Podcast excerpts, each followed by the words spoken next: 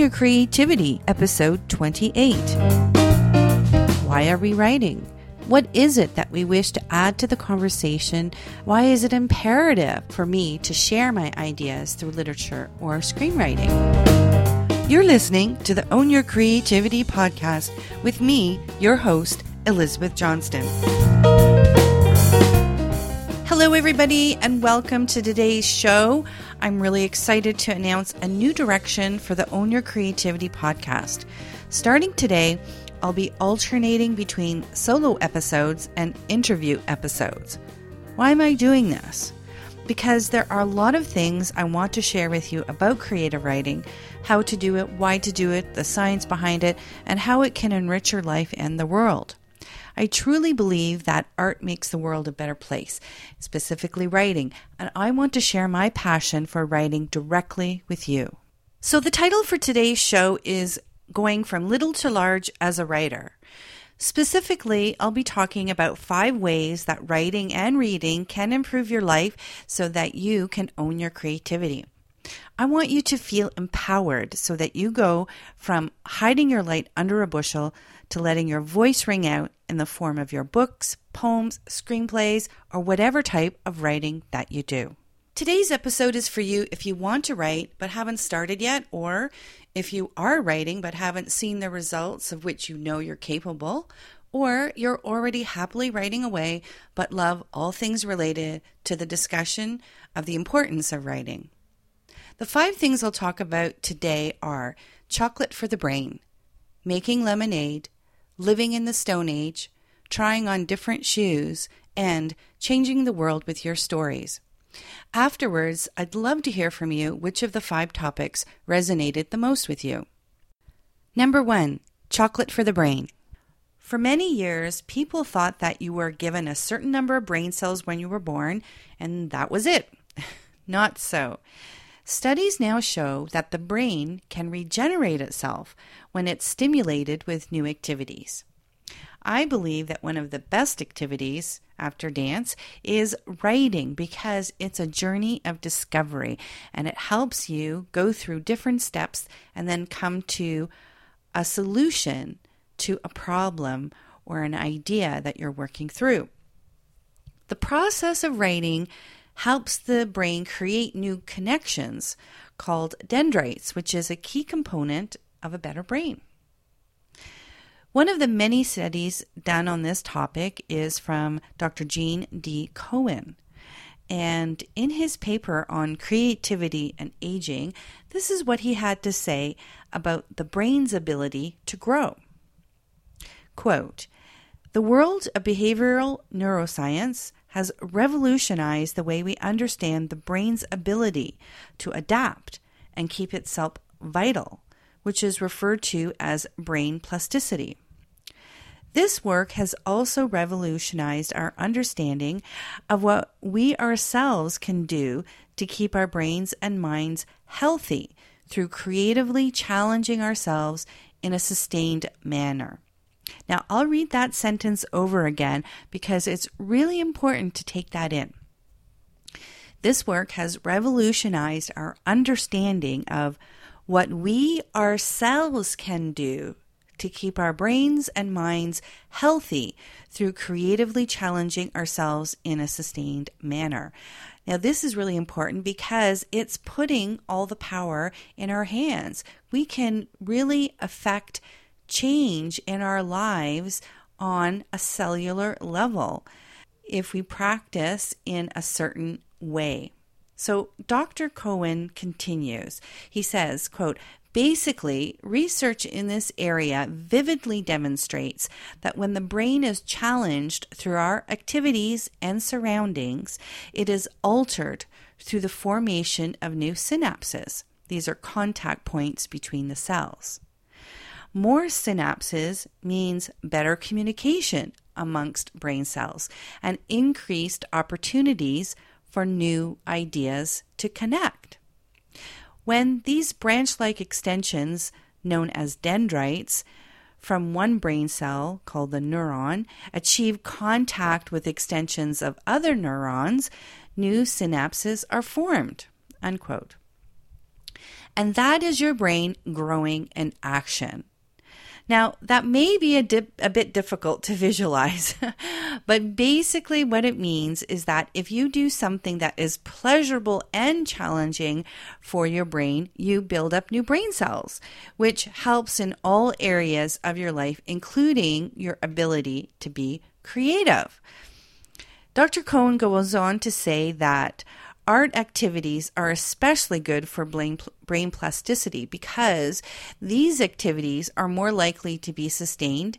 And just like the impact of physical exercise over the long term, the challenges or the benefits of challenges for the brain increase when they are ongoing. So, this is why I recommend to people who take my classes and to writers that they write every day even if it's just five minutes a day, but make it every day. Especially when you're working on a big project. If you decide to work on your dream writing project only once a week or once a month, you will spend a good portion of that time trying to figure out where you left off the time before. This way of working is much less efficient and it will slow your progress. This slow progress in turn will affect your motivation. And not being consistent is the reason many aspiring writers give up on their dreams. Another interesting thing from Dr. Cohen's research that I want to share with you is about the ability of the brain to connect the left and right sides of the brain. Apparently, this begins to happen more significantly in mid and later life. Why this is important is that the more connections you make in your brain, within it and between the two hemispheres, the more you're able to use it to improve your quality of life and the quality of your creativity and your writing. But also, making these types of connections is just pleasing to the brain. In fact, Dr. Cohen likens it to chocolate for the brain in the way that the brain metaphorically savors these challenges. And when that happens, endorphins get released in our body and we feel good. Isn't that cool? It's all connected. So, virtually every form of art provides us with these opportunities for brain chocolate. And best of all, there are no calories when you work on your writing projects. The second aspect in going from little to large in your writing has to do with making lemonade and the process of catharsis. The dictionary definition of catharsis is the act or process of releasing a strong emotion, such as pity or fear, especially by expressing it in an art form. So, catharsis can help us release emotions, put things into perspective, and make us feel better. Since studies show the brain responds more to positive thoughts, writing about how negative experiences have made us better and stronger means we make lemonade out of lemons, and that improves our quality of life. So, I'll explain a little bit more about how I relate catharsis and lemonade making through writing. When you express your negative experiences with the intention of making something good out of it, you're moving beyond wallowing in the negative and acting for the greater good of yourself and others. When you can reframe negative experiences in this way, in a way that produces something positive, this gives your brain pleasure because it's a challenge to see a silver lining. It's a challenge to turn dross into gold. And that's precisely what a writer can do. Now, ideally, the end result of catharsis is to purge yourself of that negative experience and pave the way for a more positive or happy outlook. In an article from Psychology Today, the connection between being happy and our brain was explored. Quote, if you want to be happy the rest of your life, make sure you keep your brain happy. Why? Because being happy matters more to your brain than you might think. In fact, feeling pleasure can be so stimulating for your brain that it is primed to respond to pleasure in a way that reinforces pleasure. Your brain offers rewards to steer you on a path to happiness, and you can offer your brain rewards that will encourage it to become even more finely tuned and to grow well into your old age.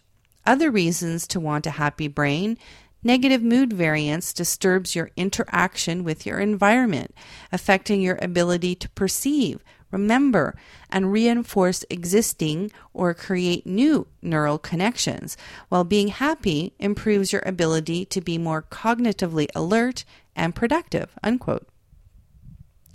Many people believe that you've got to have had a sad or difficult life to be a great writer, but actually, all you need is more empathy for yourself and others. There will always be things in your life that you don't like or wish you didn't have to experience, but how you react to those events will have a direct effect on how much lemonade you're able to make. So, a component of being happy is to pursue those activities that give you pleasure, right?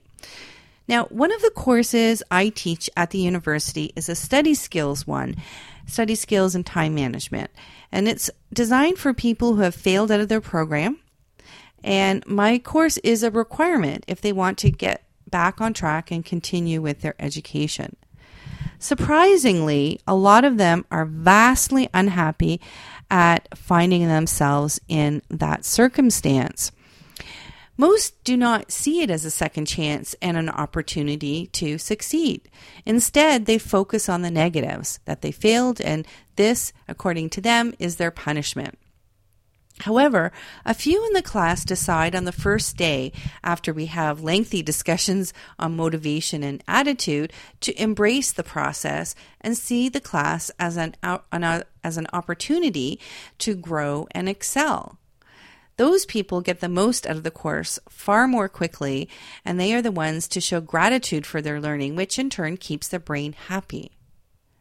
Part of the learning these students experience is in the form of a weekly reflective journal. In it, they can assess what they're doing, how well they did it, and how they might do it differently in the future. This exercise is often quite cathartic for them.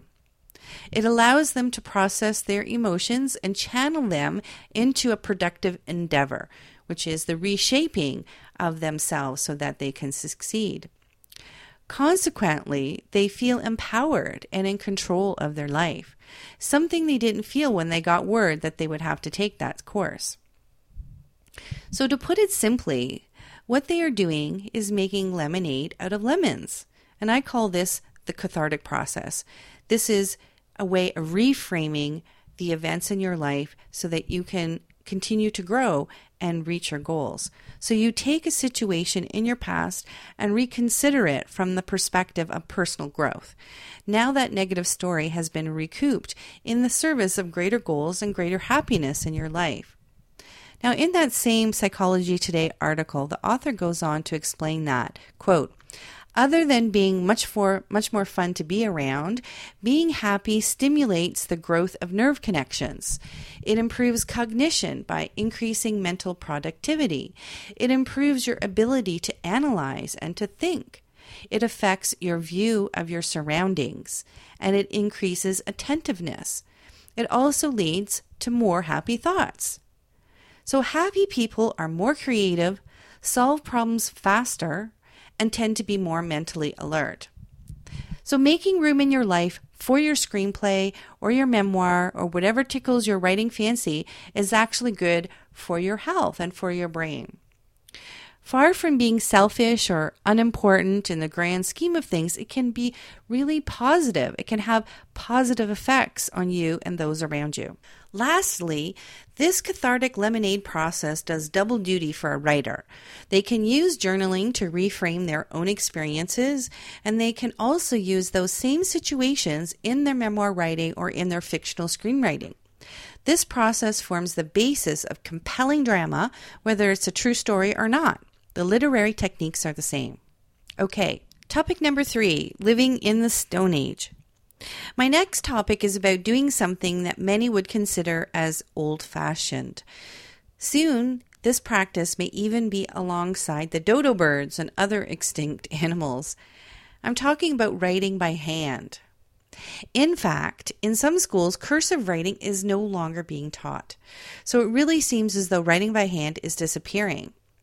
However, recent studies have shown that writing by hand rather than typing engages more of the brain, and this helps us remember things better. As a result, our recall of facts for a test or a to do list is better. Similarly, when we write fiction or nonfiction by hand, we remember the plot line more easily when we pick it up when we pick up on the writing later. Let's consider this research done with university students. In this study, 65 college students watched one of five TED Talks covering topics that were interesting but not common knowledge. The students who watched the talks in small groups were either given laptops, disconnected from the internet, of course, or notebooks, and were told to use whatever strategy they normally use to take notes. The students then completed three tasks, including a taxing working memory task. A full 30 minutes later, they had to answer factual recall questions. Example, approximately how many years ago did the Indus civilization exist? And conceptual application questions. For example, how do Japan and Sweden differ in their approaches to equality within their societies? And this is based on the lecture that they had watched. The results revealed that while the two types of note takers performed equally, equally well on questions that involve recalling facts, laptop note takers performed significantly worse on the conceptual questions. Isn't that interesting? So, in other words, people who wrote their notes by hand were able to think more critically than those who basically just mindlessly transcribed whatever they heard without processing the information. That's key because they were processing the information when they were writing by hand because they're selectively choosing what to put down on the page. So they're already organizing that information in a way that makes sense to them. So, this is significant for creative writers because when you write by hand, you'll remember your story better than if you just typed it. There's also the fact that writing by hand engages more of your senses and motor skills, while at the same time, your brain is sifting through what to write down. This means that there is more crossover happening between your brain, your two brain hemispheres, which relates back to the earlier idea of brain plasticity and overall health. Now, I don't advocate throwing out your computers. I certainly won't.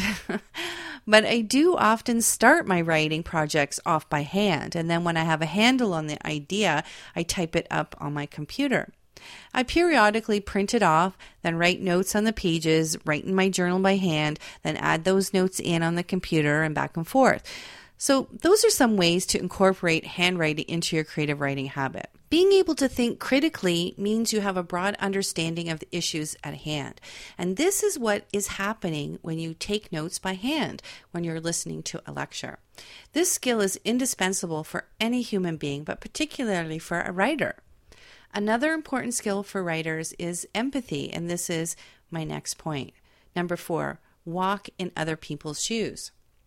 There are some fascinating studies being done that show that reading literary fiction as opposed to genre fiction helps us be more empathetic. Genre fiction provides escape, and I'm all for that sometimes, but literary fiction challenges our assumptions, prejudices, and worldview. In an article about this topic, it was described this way Literary fiction, by contrast, focuses more on the psychology of characters and their relationships. Often those characters' minds are depicted vaguely without many details, and we're forced to fill in the gaps to understand their intentions and motivations. This genre prompts the reader to imagine the characters' introspective dialogues. This psychological awareness carries over into the real world, which is full of complicated individuals whose inner lives are usually difficult to fathom. I mean, how many times have you wondered what's going on in the head of a loved one? So, although literary fiction tends to be more realistic than popular fiction, the characters disrupt reader expectations and they undermine our prejudices and stereotypes. They support and teach us values about social behavior, such as the importance of understanding those who are different from ourselves. So that's what literary fiction invites us to do and challenges us to do. And that challenge is, again, chocolate for the brain. So, not only are we building a better brain with new neural pathways when we read literary fiction, we're paving the way for us to become better writers too. This leads me to my last and final point make life better. Now, the more we write, the more we can understand or develop our sense of purpose. Why are we writing? What is it that we wish to add to the conversation about that topic? Why is it imperative for me to share my ideas through literature or screenwriting? Oftentimes, we can't answer that at the beginning of a new project, and especially if we're a new writer. It's only as we continue to write and finish piece after piece and get more experience with writing that it becomes clear to us why we are writing. So, taking the time to sit down to write means we allow ourselves the time and space to fully express our creativity and explore it and figure out what does it all mean and why am I doing this and, and how do I fit into the larger dialogue. Then, products of our imagination can go on to enrich, instruct, and inspire our fellow human beings to live life to the fullest. In this way, we can find our place in the world and contribute to it in a positive and meaningful way.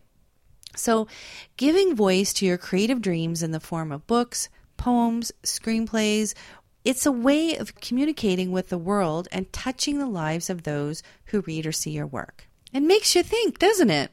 So, here's a recap the five ways to go from little to large in your life as a writer. Number one, Give your brain chocolate by solving challenging problems within your stories. It will improve your brain function and make you happy and more creative. Number two, seek to make lemonade as often as possible through your writing. Not to pretend life is perfect and wonderful, but to give it meaning and to decide to make the most of it no matter what. Number three, write every day, and if possible, by hand, so that you can build brain plasticity as well as momentum, which will give you the motivation to see your writing dreams become a reality. Number four, read literary fiction to enlarge your capacity for empathy for yourself and in your writing. Number five, this empathy will help you understand your purpose in the grand scheme of things and increase your creative abilities in your writing so that you touch more people with your message and your art. That's it for today's show. Hope you found it interesting, useful, and inspiring.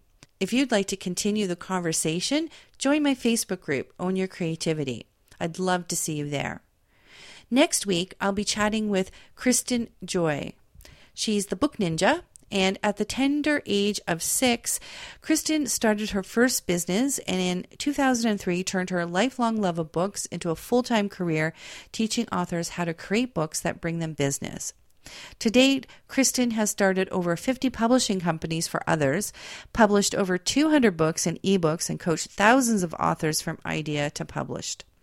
She can be found roaming the toy aisles with her man at Target or snuggling with her cat. Her books can be found online at KristenOnAmazon.com. If you have any questions for Kristen, let me know by posting them in my Facebook group, Own Your Creativity, or send me an email to info at ownyourcreativity.com. Until next time, be creative and keep writing.